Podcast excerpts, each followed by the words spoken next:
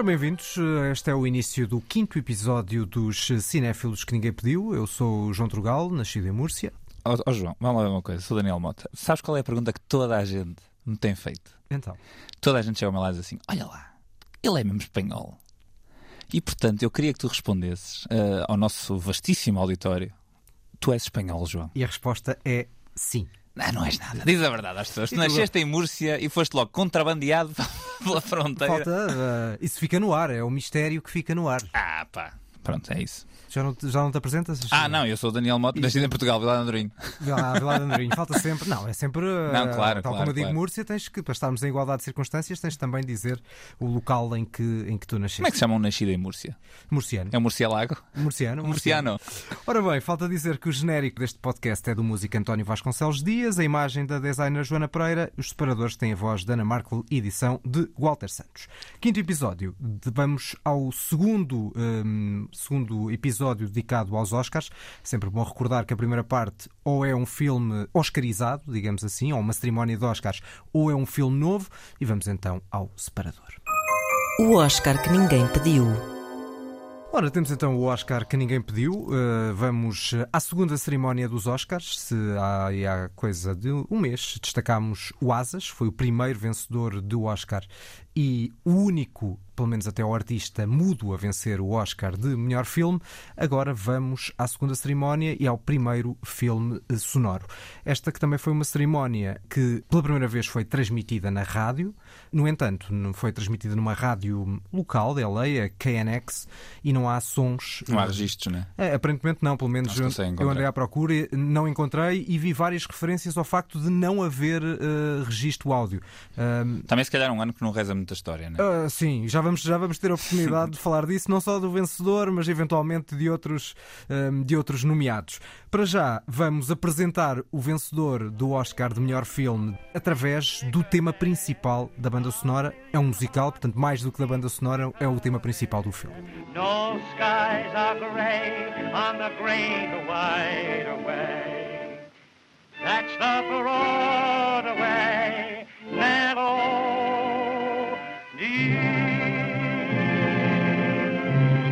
Ora, é Broadway Melody, é então o vencedor desta segunda cerimónia dos Oscars, Oscars de 1930, mas na verdade é preciso dizer que é a primeira cerimónia de 1930, porque foi o único ano em Sim. que houve duas cerimónias. Sim, nesse ano fizeram duas cerimónias. O, o vencedor da, da próxima cerimónia, que é ainda deste ano, é muito mais interessante que este vencedor. Ah, mas é curioso, porque há bocado Já estás a dar o coisa. toque já estou, do- já estou a dar o toque acerca do que é que nós achamos do Broadway Melody. É simpático. Ah, mas há bocado disseste uma coisa curiosa. Disseste Simpático que- é elogio. Disseste que ah, dos outros nomeados deste ano, etc. Não houve uma lista oficial de nomeados. A lista acabou por ser apurada. ah, ao longo do tempo, através de- dos votos que os membros da Academia deram, mas nenhum, nenhum nomeado oficial ah, existia na altura. Eu por acaso fiquei a pensar nisto e era a primeira coisa que eu te queria perguntar. Se tu achas que um modelo sem nomeados, só com o anúncio de vencedores, se retira a competitividade e apenas uh, galardoa, um bocado como em Cannes, em Cannes não, não se diz estão cinco nomeados para a Palmadora e vencedor é. Se tu achas que isso é um modelo interessante ou se achas mais engraçado ter uh, os cinco nomeados e saberes qual deles Não, é mas que é. em Cannes já tens uma ideia, de, quer dizer, não tens nas outras categorias, mas tens no filme, porque são todos os filmes que estão a concurso, não é? É uma coisa um Pois, bocadinho sim. diferente, não é? Sim, Enquanto nesse sentido sim. o paralelo dos Oscars não seria Cannes ou Veneza. Tecnicamente todos os filmes do mundo estão a concurso nos Oscars. não é? Sim, mas seria, sei lá, os Goya ou Sim, sim, os prémios Sofia em Portugal, ou seja, são prémios. Mas todos esses têm uma lista de nomeados. Têm, mas esses, esses não é um- uma, uma escolha oficial de um festival, não é? Este é uma, uma é olhar para todos os filmes Claro, do ano e poder escolher. E acho que os nomeados têm uma vantagem que é eh, só há um vencedor de cada uma das categorias e o facto de haver nomeados permite dar uma importância secundária a quem não vencendo é nomeado. Claro. Se, se esse, se esse estatuto não existisse, esse estatuto secundário desaparecia e não tinhas aquele eh, Prémio de consolação. Exatamente, que é já foste nomeado para o Oscar de melhor filme, portanto já tens esse estatuto, não o venceste, mas tens pelo menos esse prémio de consolação. Curiosamente, neste ano, para além desta, desta questão de não ter havido nomeados, nenhum filme venceu mais do que um Oscar. Ou seja, todos os filmes, o filme que venceu melhor atriz, melhor ator, melhor seja o que for, só ganhou aquele Oscar. Este filme, o Broadway Melody, uh, de 1929, eh, realizado por Harry Beaumont, acho que é assim que se diz o último nome do senhor, conta a história de Queenie e Hank Mahoney, interpretadas respectivamente por Anita Page e Bessie Love, que são duas irmãs que se apaixonam pelo mesmo homem, Eddie Kearns, interpretado por Charles King, quando chegam à Broadway para tentarem a sua sorte. Este filme foi um sucesso de tal maneira gigante na altura que foi o primeiro filme oscarizado que teve sequelas e se calhar não houve assim tantos mais. Eu acho que. Se calhar foi o único até não hoje. sei, diria que talvez pior do que um Broadway Melody serão Mas- mas- três ou quatro, não é? Mas a verdade é que uma das versões, eu, eu, não, eu vi esta versão, não vi mais nenhuma das outras versões, mas Nem uma das versões em 1940 Teve o Fred tem o Astaire. Fred Astaire. Pá, se calhar é um bocadinho mais interessante. Mas este filme precede um bocadinho a loucura, a idade de ouro dos musicais em Hollywood e, e sofre, se calhar, um bocado por causa disso. O, filme tem coisas interessantes, nomeadamente como é que é possível, nesta altura, em que o som era uma coisa relativamente recém-nascida em Hollywood, como é que eles conseguiram gravar tudo aquilo e, e fazer todas aquelas captações sapateados, etc.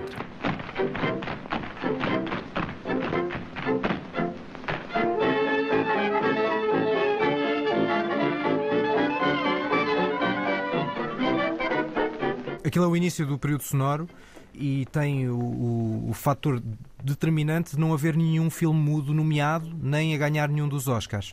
Ou seja, claramente, enquanto no- no- na cerimónia anterior o vencedor, por exemplo, do Oscar de melhor filme ou do Oscar de melhor filme artístico, que agora não existe, foram ambos filmes mudos, os filmes mudos de um ano para o outro desaparecem de- da- da cena em Hollywood. Ou seja, é o início do período sonoro. Mas sabes que E é um filme... início ainda muito eh, limitado. Limitado. Este filme, este filme teve uma versão para muda. Ai, teve? Ele teve, tinha uma versão muda que tocava em, em cinemas que ainda não tinham colunas, ainda não tinham sistema de som e continuam lá a ter o, homem com o pianinho a tocar, etc. Então eu adorava perceber como é que é uma versão muda De um musical. de um de musical, sim, sim, sim. Quer E dizer, tu, se calhar, até achavas melhor, não é? Alguns musicais serem Ah, mudos. Certo, sim. Pelo menos ganhava. Poupava-se algum esforço aos ouvidos, não é? O que é que tu achaste do filme? Tu falaste há bocadinho de um triângulo amoroso. Ahm, Triângulo quadrado, nem sei bem o que é, que é, é novamente como na primeira. É como o primeiro- Wings, sim, sim. Sim, mas pronto, há- neste caso há um triângulo ah, amoroso óbvio, que são duas irmãs ah, ah, apaixonadas pelo mesmo homem, depois há um quarto, mas o quarto é um bocadinho secundário. E hum, há um, logo um problema muito grande neste triângulo, é que as personagens dos três, em particular delas as duas, são muito, muito, muito limitadas. Sim. andem um bocadinho entre um humor e um melodrama e nenhuma das duas partes é bem conseguida. E ainda para mais, é sempre importante dar algum desconto, que é o desconto de eh, os próprios atores e atrizes estavam-se a começar a, a- a- A ouvir. Uma das coisas que, é- ouvir que é e a- importante e a aqui é atuar desta perceber- maneira, não é? É perceber que nesta altura eh, muitos destes atores vinham do teatro, seja o que for, mas representação para cinema antes disto era muda. Ou seja, muda completamente como é que se interpreta a partir do momento em que se tem que usar a voz. E aqui, para além da voz, temos canções e, e performances musicais. E este filme tem a particularidade de ter sido o primeiro musical a ser criado e pensado para o ecrã. Não foi uma adaptação como tantos outros musicais foram. Parece que estou a ouvir um bocadinho teatro de revista, eh, Ok. de uma certa maneira. Curioso. Ou seja, parece um, um overacting, porque eu sinto que as, as duas atrizes estão sempre em, numa, numa postura Sim. altamente exagerada de, de interpretação. E, toda isso aquela relação de subserviência em relação aos. Mas isso é um bocadinho, se calhar, um retrato do que seria na altura a própria Broadway, né? Certo, bastante misógina, não é? Sim. Eh, De, de desrespeito pelas mulheres. Sim, eh, sim, sim. Certo. Mas isso, lá está, podia ser um bocadinho o retrato do que era, de uma realidade negativa, mas que existia na altura, e Sim. portanto. eh, Isso seria exatamente o que acontece ali. Eh, só que as duas irmãs passam de, uma, de um estado, por exemplo, de excitação para um estado de depressão em, eh, em poucos segundos e sem tu sentires minimamente aquilo como uma coisa justificável.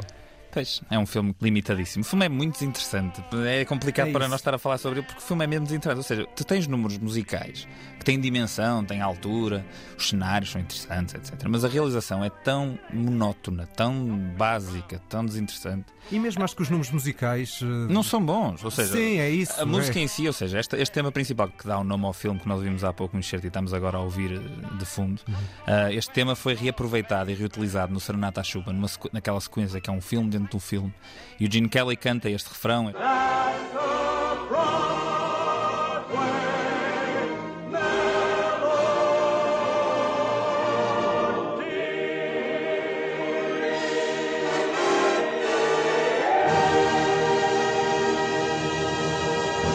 Primeira coisa que reparei quando estava a ver o filme é: epá, isto é a canção do Serenata à Chuva, é aqui que ela vem. E o Serenata à Chuva é todo feito de canções recolhidas de outros musicais anteriores. E é também reflete sobre reflete Exatamente. essas limitações do sonoro no início e, e que também se sentem nestes filmes. Exato, quase que eles olharam para este filme e disseram: isto é aquilo que nós queremos caricaturar no Serenata à Chuva. E acabaram de fazer um filme muito mais interessante. Certo. Falávamos há pouco dos nomeados, são todos filmes sonoros. Há aqui uma, uma curiosidade nestes nomeados que é um dos filmes, o Patriota. Vou-te desafiar a adivinhares quantas pessoas classificaram este filme no IMDb.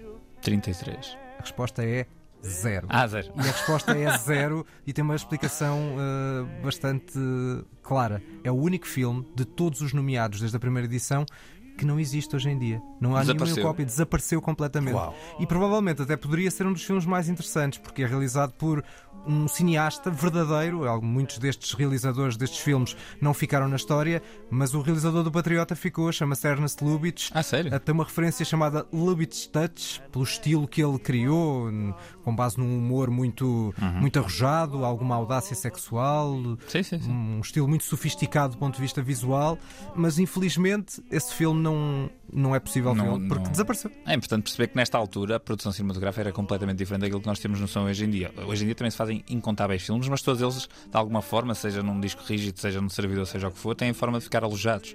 Na altura, se a película desaparecia, desaparecia o filme. Certo? E, e provavelmente, deste filme, deste Broadway Melody, eh, o filme foi de tal forma um sucesso na altura, que o filme sai em 29, e no ano seguinte, em 1930, foram lançados 75 musicais. É um pioneiro, isso é, isso é certamente verdade. Porque o Jazz Singer é, é- é- às vezes é considerado o primeiro filme sonoro e o primeiro filme musical, mas pouco tem de musical, porque só uma parte do filme é que é sonoro. Este é totalmente Este é sonoro totalmente é? e, portanto, é, é uma, uma diferença face ao, ao, ao Jazz Singer. Esta cerimónia, dizias que o filme era de 29, galardoava filmes entre o verão de Uma temporada 1928 mais, mais alargada. era o ano letivo, como nós dizíamos no- no, no primeiro episódio. Eh, é entre o verão de 1928 e o verão de 1929, e por isso é que depois fizeram uma segunda cerimónia em 1930 para aproximar o período de Exatamente. elegibilidade da cerimónia. Porque se virmos bem, isto foi no início de 1930, ou seja, há seis meses, eh, todos os filmes saídos nos seis meses imediatamente anteriores não eram elegíveis para esta, Exato. para esta cerimónia dos Oscars. Ah, eu vi um outro nomeado, diria que é um bocadinho melhor do que este, mas não é assim muito, muito, muito melhor. Chama-se In the Arizona, é, é uma espécie de um mano a mano entre um xerife e, uma, e um bandido ah, chamado Cisco Kid Uau. em que se nota muitas limitações do som, há muitos silêncios, muita falta de ritmo também, ou seja, os poucos momentos de ação são muito risíveis, são, são, muito, são muito absurdos. Todos os filmes que ado- que adotam tecnologias novas têm sempre essas dores de crescimento. E é curioso porque todos eles também depois acabam por exagerar nas tecnologias novas.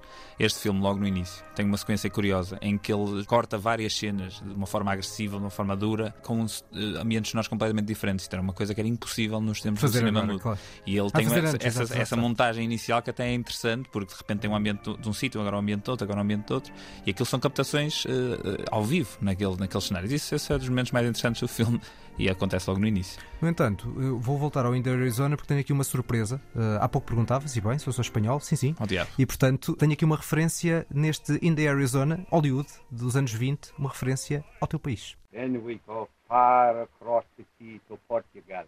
Ah, that is beautiful place. Nowhere is the sea so blue like the sky. Nowhere is the rose so red, and nowhere is the south wind so soft. E aqui tens uma referência Epá. a Portugal, a dizer que em nenhum sítio o céu é tão azul, as rosas estão vermelhas. E não estão a mentir, não estão a mentir. E o vento, tão, o vento do sul, tão suave. Eu acho, eu acho alguma graça aquela coisa muito, enfim, muito tuga, que é Ah, este filme, falaram de Lisboa. E então fica tudo maluco, fica tudo, ai, temos que ir ver. o-". Eu lembro-me uma vez que estava no cinema a ver o. Enfim, porque é que eu vou confessar isto? Estava a ver o Lara- um dos filmes da Lara Croft e a dada altura eles falam de qualquer coisa dos Açores e tive a minha mãe a dar-me assim que tu lá deste vez falaram de Portugal. Pronto, e, é o caso e, e é o caso do Indiana Jones. Mas- Mas... foi o espanhol que trouxe isto, não foi o português. Mas, mas há dois eh, senãos nesta questão de ser referido Portugal. A primeira é que quem está a dizer estas coisas maravilhosas sobre Portugal é um bandido. Eh, Está correto. e a segunda coisa é que ele próprio põe as coisas eh, no devido termo imediatamente a seguir àquilo que ouvimos. First, you got to remember I see this place when I was a kid. Every place looked good to kids. Maybe I don't like Portugal. maybe I'll not be happy there. E pronto, se calhar afinal, afinal tu assim não é tão fazer, fascinante. Se calhar não é assim Eh, tão o que tu- fascinante. O que tu fizeste foi, deste-me assim um bombom, dizendo, toma lá Daniel, eh, a dizer em meio do, do, do nosso, nosso país, é por muito que tu o renegues, e depois tiraste-me. com o- Isto é, é muito feio o que tu acabaste de fazer já. É sim, eh, mas é pronto, pelo menos para demonstrar como é, que era, trapaça. como é que era apresentado eh, Portugal em Hollywood dos anos 20. Ora bem, como nós estivemos aqui a falar, a questão dos filmes sonoros eram, pelo menos estes dois, tu viste um, eu vi dois, nomeados aqui, eram fracos, Sim. mas este era um período de, de muito bons filmes mudos que não foram destacados pela Academia.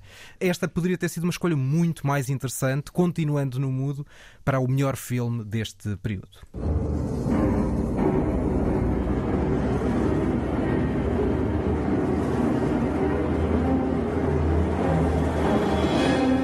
Ora, este filme é o The Wind, que é um filme de um realizador sueco chamado eh, Victor Sjöström, mas que foi feito já em Hollywood.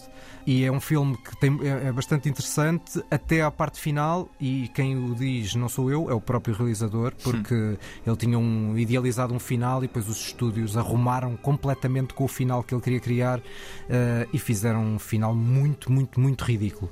Eh, mas à parte disso, o filme é muito interessante, é quase como as coisas do, do expressionismo conseguiam criar terror eh, com poucos meios. Uh, neste caso, a aparência do vento visual, não, é? não há som, é feito através de umas hélices, num conjunto de hélices do, de, uh, de aviões num deserto da Califórnia, e tu sentes bem isso, sentes sem ter o som, sentes toda essa tensão visual, é um vento assim. uh, ou seja, isto é, lá está, é, Mas este vento é maléfico? é, é- é cinema fantástico. Ok. uh, de- É, é basicamente aquele filme do Shyamalan. Uh, não é bem, não é bem porque não chega a ser, não chega a ser, uh, não, não, é, não, é- não é desse estilo porque o vento não é assim. Bom, não, vou- não posso, não posso, não, não, não posso, spoilers, não spoilers. não posso desenvolver. Também queria juntar aqui um segundo filme mudo deste período, este não americano, mas também é deste período e é talvez, se não é o principal, é um dos principais e melhores filmes mudos de todos os tempos. Só pela aparência da banda sonora, vou-te desafiar a tentar acertar. Fazemos aqui um quiz antecipado. Ui, bora lá.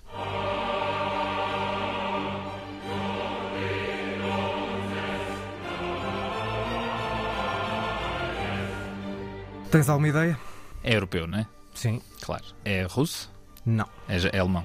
Não. Então não faço ideia. É polaco. Eh, o realizador é dinamarquês. Eu tenho. ah, isto é Joana Dark? É, exatamente. do. É isso mesmo. Mas eu acho que o filme, a produção já não é dinamarquesa, não é? Acho que até é francesa. Gostava de saber o que, é que tu achas que esta banda sonora me ia levar para a Dinamarca. Ah, não, ia-te levar pela, pelo tom eh, épico. Ah, ok. É que eu estava a tentar adivinhar o Não, país. não é pelo né? país, não. Pelo país não ias lá. Pelo país não ia lá. Para quem não sabe, isto é, isto é no fundo o retrato da, da morte na fogueira de, de Joana d'Arc. Este podemos spoiler Uhum. Sim. à vontade, porque. Spoilers para a vida real. dizer, spoiler, exatamente. É de de uma, uma figura altamente conhecida. Pá, e tem das imagens de uma atriz, de um planos da atriz que é Maria Falconetti, que não fez, acho que praticamente mais nenhum filme do que este. E é muito, muito, muito forte. Este sim, sugiro, eh, é uma experiência emocional e sensorial bastante, bastante forte. Este filme ficou muito conhecido basicamente por inventar o grande plano. O plano Certo, aproximado de cara. um ou dois esgares de cara dela, logo aí são impactantes. Acho que agarram imediatamente para ver esta paixão de Joana Dark de Dreyer. Eu acho estranho, é, não é estranho, mas talvez seja indicativo um bocadinho do que é Hollywood e do que é a Academia de Hollywood, que eles basicamente ignoraram estes filmes. Ah, mudos na altura, porque quiseram-se já colar à moda nova, à tecnologia nova, à coisa que estava a levar as pessoas para os cinemas. Moda nova que era ainda um bocadinho Imberbe. eh, imberbe e, e os talkies, como eram conhecidos, estes filmes no início ainda eram.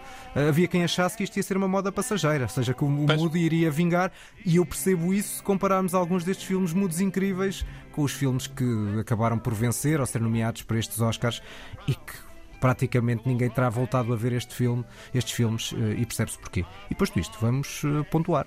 Pontuar.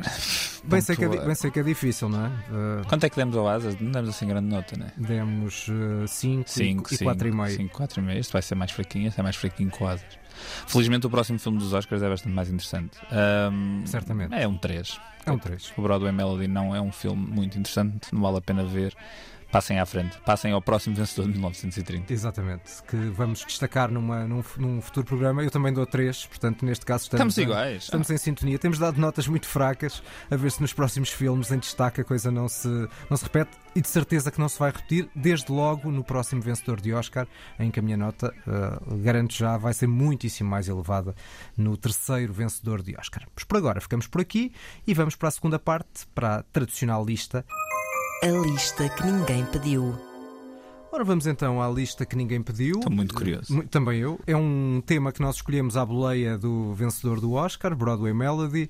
Como é passado na Broadway, nós decidimos destacar filmes passados em Nova York, com algum em que Nova York tem um Sim, peso. não pode ser só, é só- Tem uma cena que se passa ali Sim, em Manhattan não, não. e depois vai embora. Não, Não, senão, quer dizer, mesmo assim já dá Já, pano- já- sim, dá já, pano é, foi extremamente difícil escolher, porque só, só pensava, mas que filme é que eu vou escolher para ver que não seja altamente óbvio, que ao mesmo tempo seja sobre Nova York, em que Nova York seja uma personagem principal, basicamente é isso. Foi claramente dos cinco episódios aquele em que eu tive mais dificuldade para escolher os filmes a não perder, porque tinha muita coisa que queria escolher e só podemos escolher dois. Pois. Mas os dois que Por acaso não escolhi. tive muita dificuldade. E então a- o filme a, a não ver, e esse foi por onde eu comecei. Sabia Ah. exatamente que filme falar. Eu, eu- não, também tive dificuldades. Mas Sério? pronto, deixo já, uh, uh, sim senhor, democracia, tolerância, mas por acaso começares aí a dizer mal uh, dos, dos filmes que eu escolhi, há sempre a hipótese de eu me levantar e ir embora. Pá, eu digo já, se algum dos filmes que tu escolheste é o meu filme a não ver, Não, acho- eu vou ficar extremamente Acho, surpreendido. alt- acho altamente improvável. Também acho, Acho- também acho. aliás, acho, Acho, altamente- acho, acho, acho mais provável nós escolhermos o mesmo filme, nos eu a também ver. acho. Eu também acho. Por muito que eu tenha tentado fugir.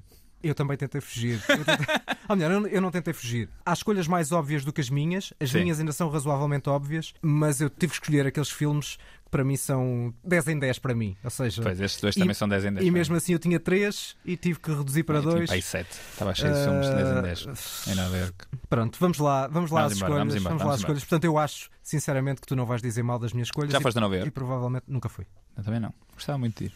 Vamos, seja, vamos o os nosso olhar é o... os Exatamente, é isso mesmo. É a Bonito. boleia do cinema. Por acaso são dois filmes que têm um olhar bastante. Os meus, pelo menos, têm um olhar bastante curioso sobre Nova York. E duas faces completamente diferentes. Portanto, Também os meus. e agora não os Os vês. mesmos. Não, vamos ver, vamos ver. Vamos à tua primeira escolha. Oh, please, let's take it. Okay, darling, we get out of the other lease, okay. I was tempted to write the management that you were drug addicts and litterbugs. Instead, I decided to lie and tell them you were wonderful, Terence. Ah, you're great, Hutch. Wish I could talk you out of it, though. He's pulling your leg honey. Geez, I'm not. Now that looks great. That is. Are you aware that the Bramford had rather an unpleasant reputation around the turn of the century? Claramente não escolhi. Estou muito na dúvida. De... Isto é um filme dos anos 50. 60. 60. Fim de 60. Não sei o que é. Queres mais, queres mais pistas? Hum, Acho que não vou lá. P- Mas acho que Provavelmente. tu viste isto. Não sei. Deves ter visto isto. Mas, mas diz-me aí já. é O realizador é o Roman Polanski. Polanski, desta altura, A Semente do Diabo. Exatamente. Rosemary's Baby. Porque, curiosamente, é um filme que vi, certo? Mas não associo à cidade. Pois, apesar de não ser a coisa que as pessoas se lembram quando falam do Rosemary's Baby, o filme é quase todo à volta de um, de um casal que se muda para Nova York, muda-se para um, para um apartamento ao lado de Central Park e o filme começa com planos a varrer a cidade, etc. E dá-me alguma sensação de que o que o Polanski tenta mostrar é um bocado a vilania dos vizinhos que o casal tem. É quase como ele se deve ter sentido a chegar a um, a um país estrangeiro e, e a levar a ser assoberbado por aquilo tudo. Ah, eu consegui escapar a escolher um dos filmes mais icónicos sobre Nova York, que é o Manhattan do Woody Allen, Uhum. Também- ah, mas também não escapei. consegui fugir a, a- fazer uma referência à família dele. A atriz principal deste filme é Mia Farrow e o ator principal é o John Cassavetes, que é basicamente o, o herói do cinema independente americano. O filme é muito interessante, é um, um dos três filmes que na- no final da década de 60 e início de 70 completaram uma espécie de uma trilogia não oficial de filmes de terror sobre crianças ehm, possuídas. Este, o The Omen e o Exorcista. Dos três, talvez o Exorcista seja o meu favorito, mas este filme também é, é um 10 em 10. E eu acho um, terror psicológico extremamente bem conseguido e ainda hoje, ainda hoje mexe. De acordo. Só diria que o filme é um bocadinho longo demais. Não sei. Achaste chato? Em certos momentos. Ah, engraçado. Não acho nada. Acho um filme bastante interessante. é, Não, não, não, Acho, não acho é tão retorcido. Acho, acho, acho que a dada altura o filme é tão provocador na maneira como ele te apresenta as coisas que tu, tu entras completamente naquilo. Eu, pelo menos, eu entro completamente naquilo. A música, tudo aquilo é tão estranho. Certo. Ah, e, a- e, a- E a e Mia o desempenho da Mia incrível, Farrow está é incrível. inacreditável. É. Exatamente. Por agora estamos de acordo. Vamos se calhar passar para a minha eh, primeira escolha. Faz lá uma introdução. Vou fazer uma introdução parecida com aquelas que tu costumas fazer. Ui. É, não só é dos maiores filmes de sempre, como tem para mim a melhor banda sonora de sempre. Ui, peraí, peraí. E se eu conseguisse adivinhar antes do certo? E o certo que eu pus é praticamente só banda sonora. Ou seja, a o cena, Taxi Driver. A cena não é o Taxi Driver. A cena mas é, é, mas é de... a cena é super impactante. Visualmente, em termos de som, o som é praticamente só a banda sonora que nós vamos ouvir e é isto.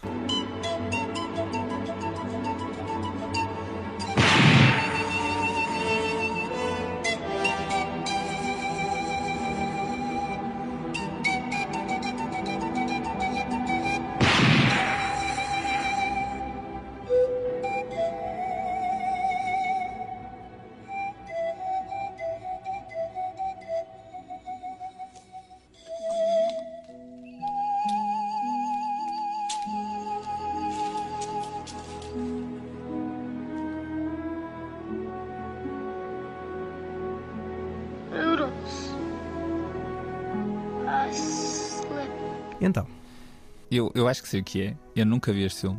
Isto é o Era Uma Vez na América. é verdade. Eu vou sair da sala É, porque eu tenho muita vergonha de nunca ter visto isto com Eh. Exato, afinal, Até afinal já. és tu. Ai, É uma verdade, vergonha ainda, é mas eu verdade, adoro o é Leon, verdade. adoro o Morricone. É eh, nunca vi, nunca, nunca É vi. verdade. É a marca do Leone dos Western Spaghettis com os grandes planos, transferida pá, na perfeição para Nova York e para os filmes de gangsters. É um filme de gangsters sem ser um filme de gangsters.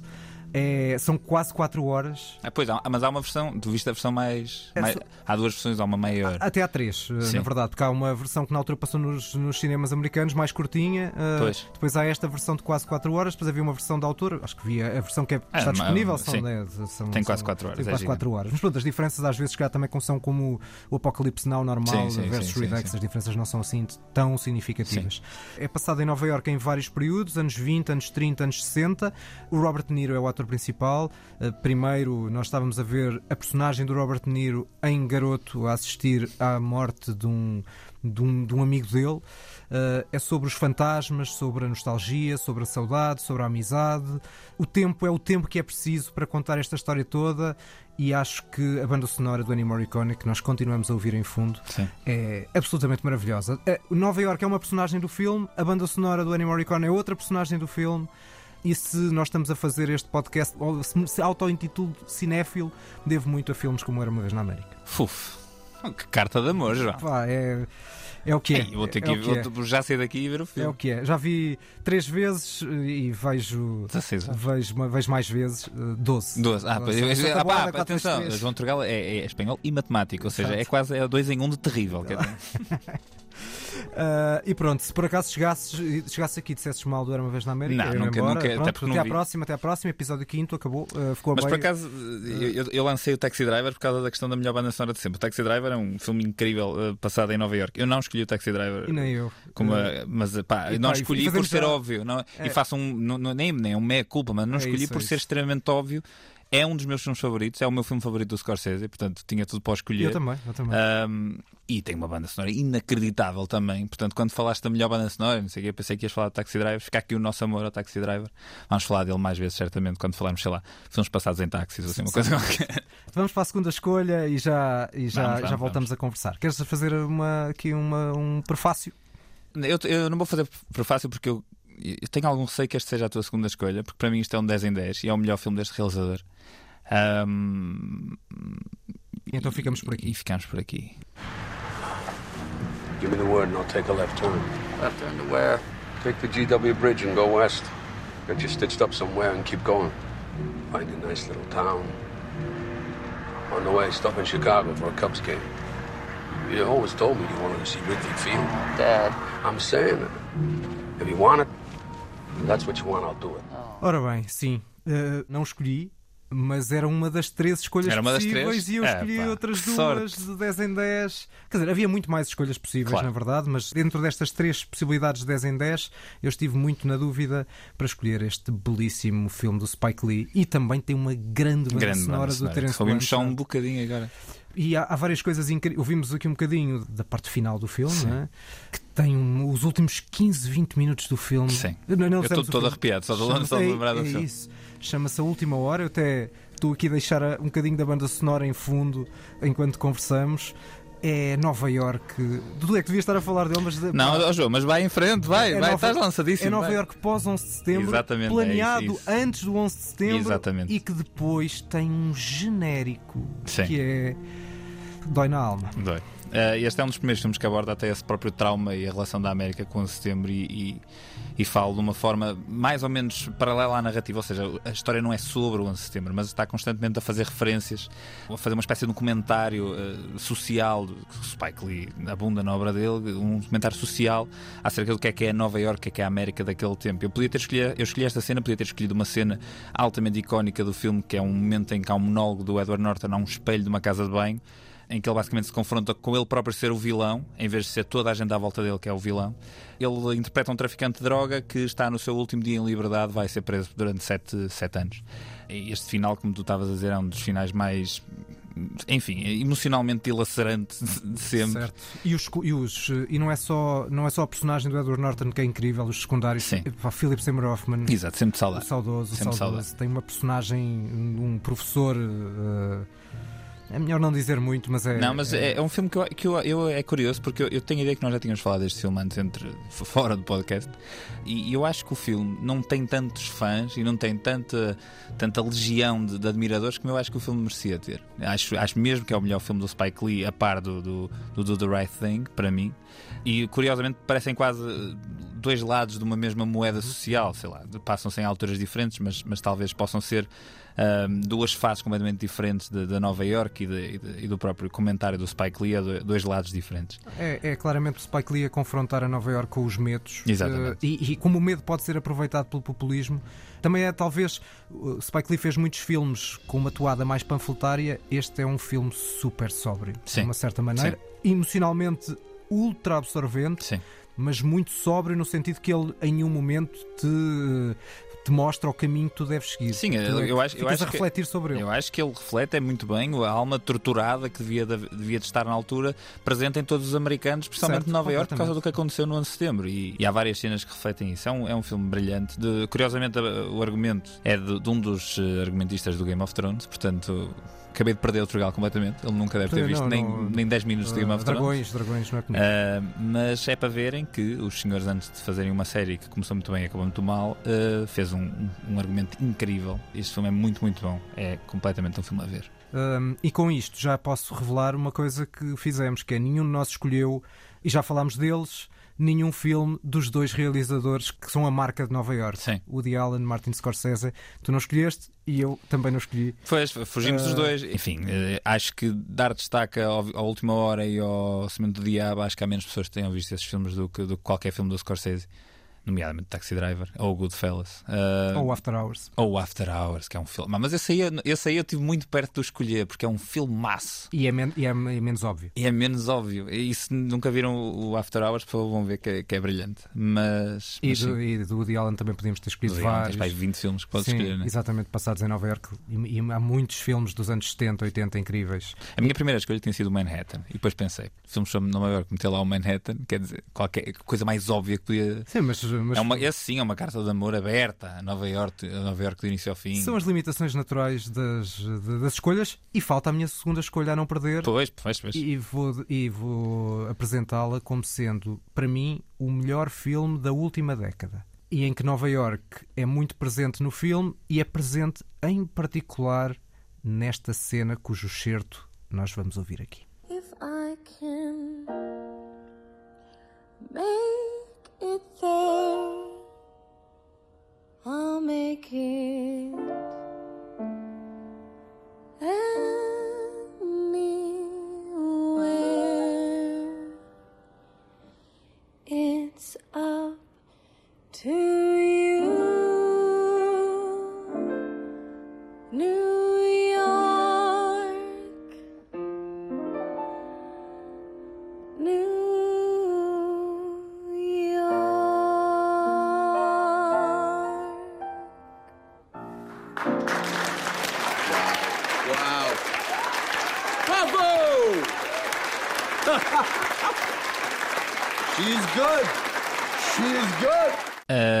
se nunca viram este filme, deviam ter vergonha uh, de nunca ter visto este filme. É, exatamente. É, exatamente.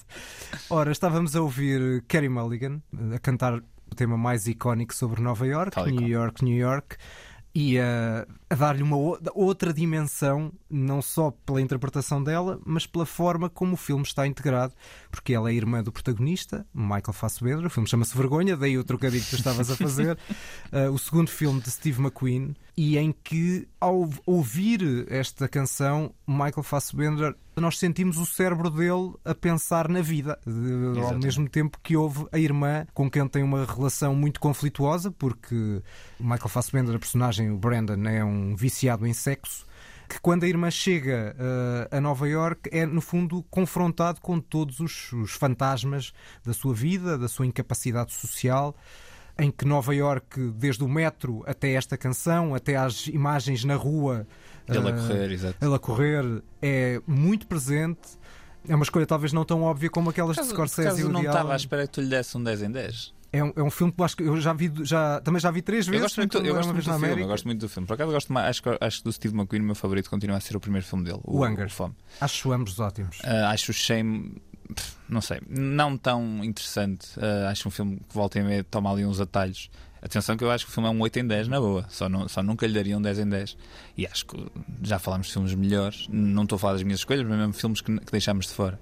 Por isso estou curioso para perceber eh, onde é que tu vês o 10 em 10, o que é que para ti te, te entranha tanto no filme. Pois, eu acho que já falei de, de algumas das coisas. É, acho que a personagem dele é, é- é brilhante e a forma como os- o caminho que ele atravessa ao longo do filme, o final, a forma como, sem ser spoiler, há uma espécie de fecho de ciclo que fica em aberto na cena final. Novamente, tal como há pouco na última hora, os últimos 15, 20 minutos do filme são palpitação constante. Acho que a personagem da Carey Mulligan, que é uma atriz que eu não adoro, a personagem e a interpretação dela é ótima neste filme. Acho que o Steve McQueen conseguiu sacar isso dela.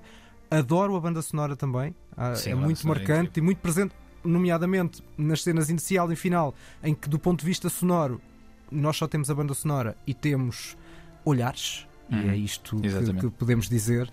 Ah, Por acaso eu acho que então a nossa diferença é esse muito. final.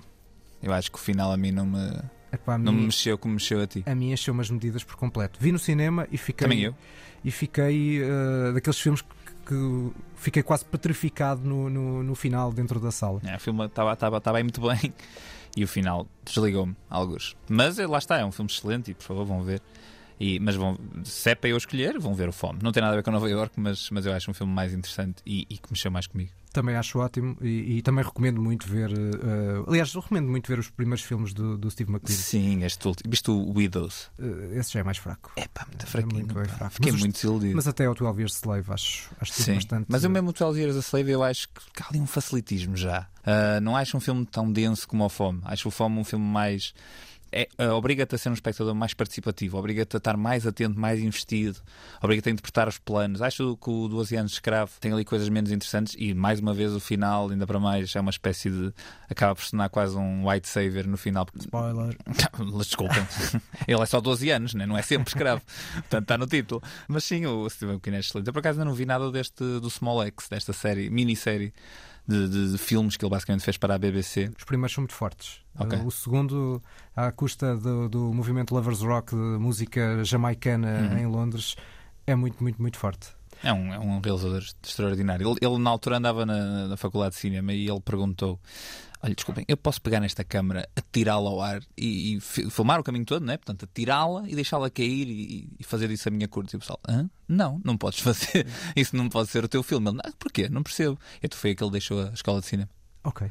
Vamos, se calhar, para as escolhas uh, a não ver. Agora vai ser só desgraça. Pelo menos não escolhemos nenhum, não há nenhum, nenhum conflito como a Top Gun neste, não, não neste há, não episódio. não há. Não, tu- é assim, eu- Isso- eu, eu acho que provavelmente tu nem viste o filme que eu vou dizer para não ver e está tudo bem, continua a não ver. Vamos ver. Eu Vamos só ver. quero dizer que me vou humilhar publicamente com este filme. Humilhar? Vou, vou. É, muito, é muito vergonhoso. Vamos lá, então, ouvir.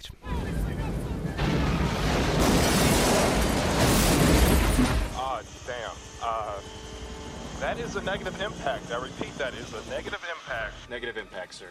Negative impact. That's the goddamn Chrysler building we're talking about here. You told me he had it locked on. Echo 1, we had you locked on. The heat seekers can't lock, sir. He's colder than the buildings around him. Pois assim, de repente, não estou a fazer a mais pequena ideia o que isto seja. Parece um blockbuster de ação. É um blockbuster. 98. Tem um- uma espécie de um monstro gigante na, na personagem principal. É o uh, do, do Godzilla. Oh, go, go, go. Não estava a sair. Não, mas é, mas é. É o Godzilla, sim.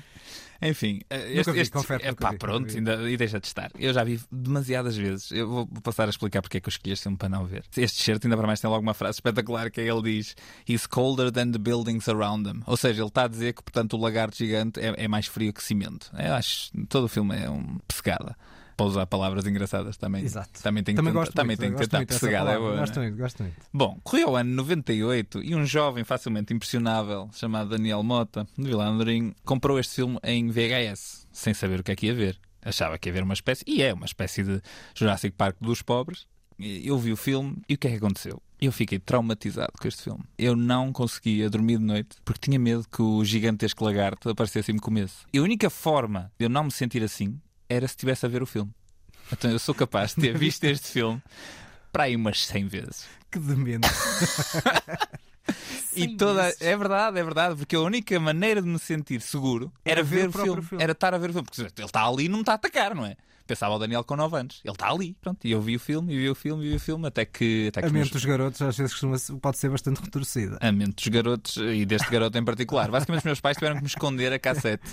Esconderam uma cassete e eu depois andava em pânico porque tinha que ver o filme para não me sentir com medo do- do Godzilla. Para o trauma passar. para o trauma passar. O que é que aconteceu? O filme é de facto terrível. O Ron Emmerich não fez bons filmes, mas este, este em particular é muito mau. Godzilla é uma personagem que não é americana, é uma personagem japonesa.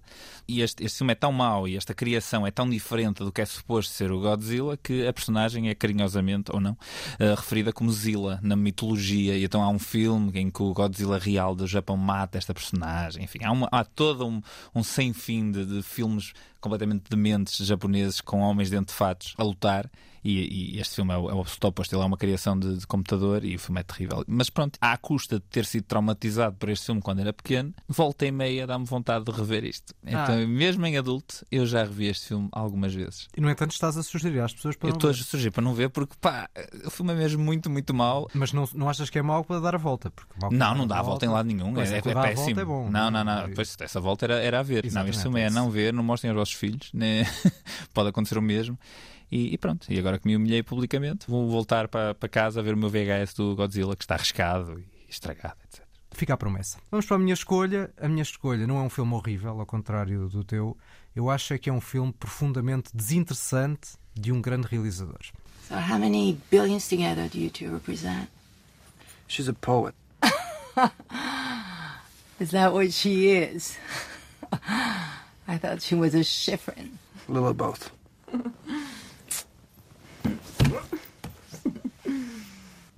So rich and crisp. Does she let you touch her personal parts? You look gorgeous today. Yeah. Alguma ideia, Daniel Mata? Este é um filme do Noah Baumbach? Não. Então não faço ideia. É um filme de 2012 de um realizador canadiano. E nós tivemos aqui a ouvir as vozes de Robert Pattinson e Juliette Binoche. Numa limusine, mais propriamente. Ah, é o Cosmópolis. É o Cosmópolis. Eu nunca vi. Precisamente. Eu gosto muito do Cronenberg, mas nunca vi o Cosmópolis. Eh, é uma escolha, eu não estava a ter uma ideia de um filme horrível passado em Nova York que me estivesse a recordar. Esta foi uma escolha de um filme que eu acho que podia ser ótimo e até tem uma base certamente interessante do livro do Don DeLillo sobre eh, o lado desumano, selvagem do capitalismo. Nós estamos numa espécie de Nova York meio futurista e o filme é acompanhado numa, no, em um percurso numa limusine, depois numa parte também num táxi.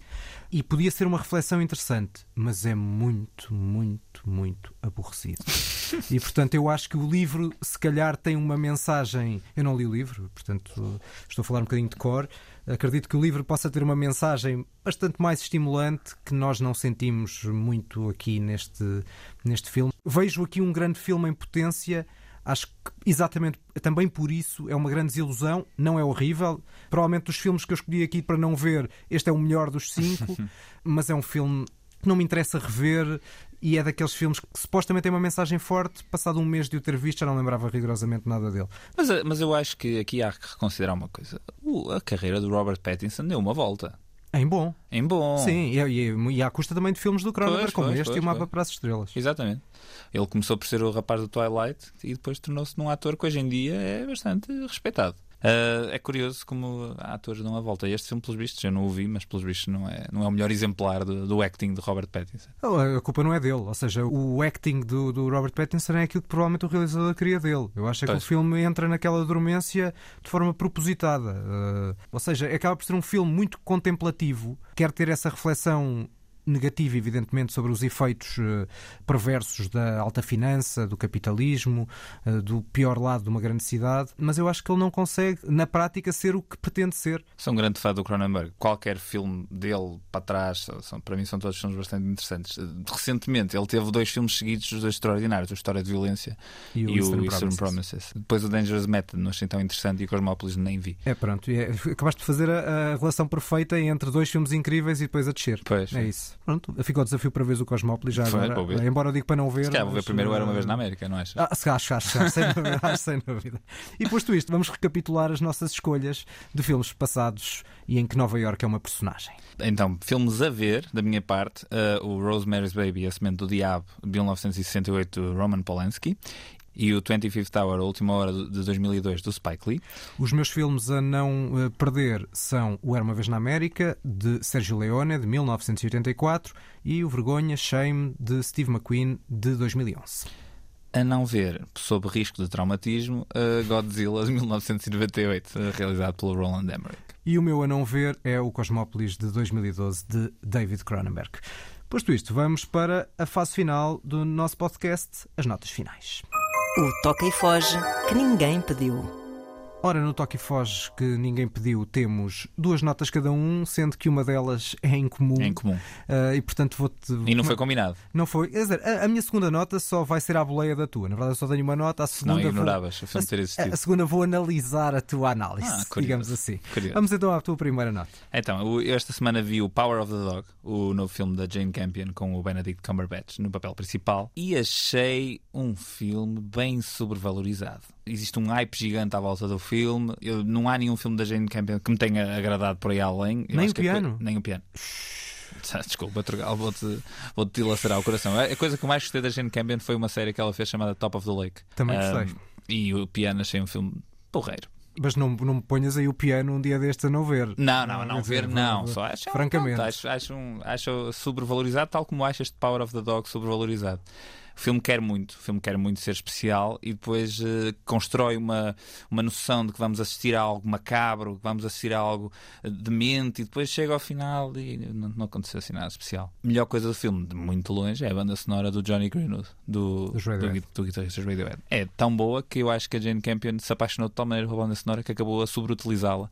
Nos primeiros 5 minutos do filme toca a mesma canção, e eu chamo-lhe canção porque aquilo continua a ter uma estrutura de canção, toca a mesma canção para aí três vezes. Ora, a minha uh, escolha para este Toque e Foge é o novo filme de Paul Schrader, Card Counter. Há bocado falámos do Taxi, Taxi Driver. Driver, exatamente. E, portanto, é o argumentista do Taxi Driver, colaborador de Martin Scorsese, que também tem carreira de realizador e tem uma marca muito forte nos filmes dele, que é uma espécie de grandes personagens masculinas em busca da redenção. O filme anterior dele, que também era muito bom, First Reformed, era com um padre numa crise de fé. Aqui temos um militar, antigo militar, uh, no Iraque, uh, naquela prisão em que os direitos humanos simplesmente não eram propriamente muito cumpridos na prisão de Abu Ghraib, que acaba por pagar como bote expiatória e que há, e depois disso, o filme chama-se Card Counter, o jogador se torna um jogador de cartas muito frio, racional e matemático.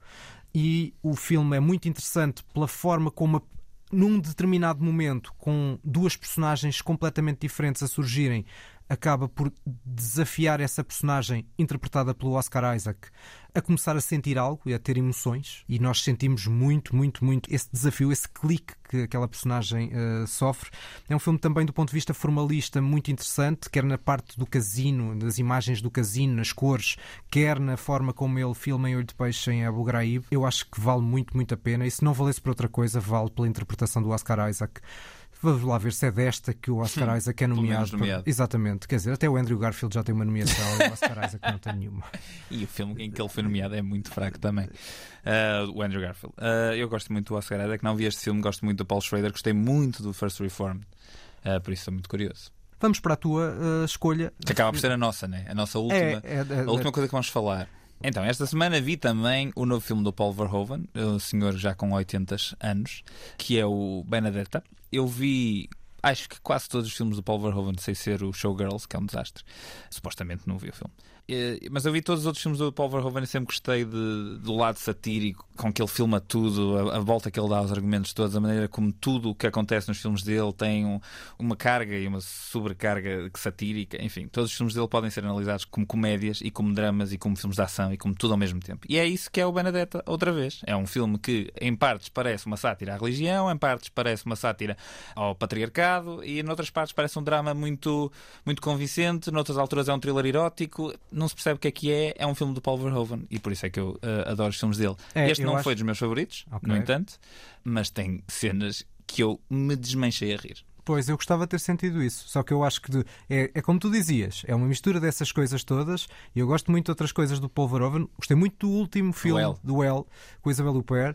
Acho que aqui falhou nessa combinação. Acho que o filme não chega a ser uh, um, um thriller erótico bem conseguido. Aquilo é suposto ser uma, uma reflexão muito irónica sobre a igreja, o papel da igreja, e isso é muito claro logo desde a primeira, desde a primeira cena, quando há ali uma negociata sobre o preço a pagar para uma, Sim, sim, para uma sim. jovem uh, ser freira. E a frase, vocês devem pensar que isto é uma instituição de caridade, Exatamente, não? exatamente, exatamente. O problema disso é que eu acho que esse sentido de humor desaparece. Ou seja, eu não achei graça praticamente nada do filme. Sinto muitas vezes aquilo que não sinto em outros, em outros filmes dele, que é parece que está a chocar pelo choque. Ah, não, mas ele, ele faz isso imenso. Faz isso nos filmes todos. faz isso, só que eu acho que em certos filmes faz com, Com panache. nível, nível e subtileza que aqui.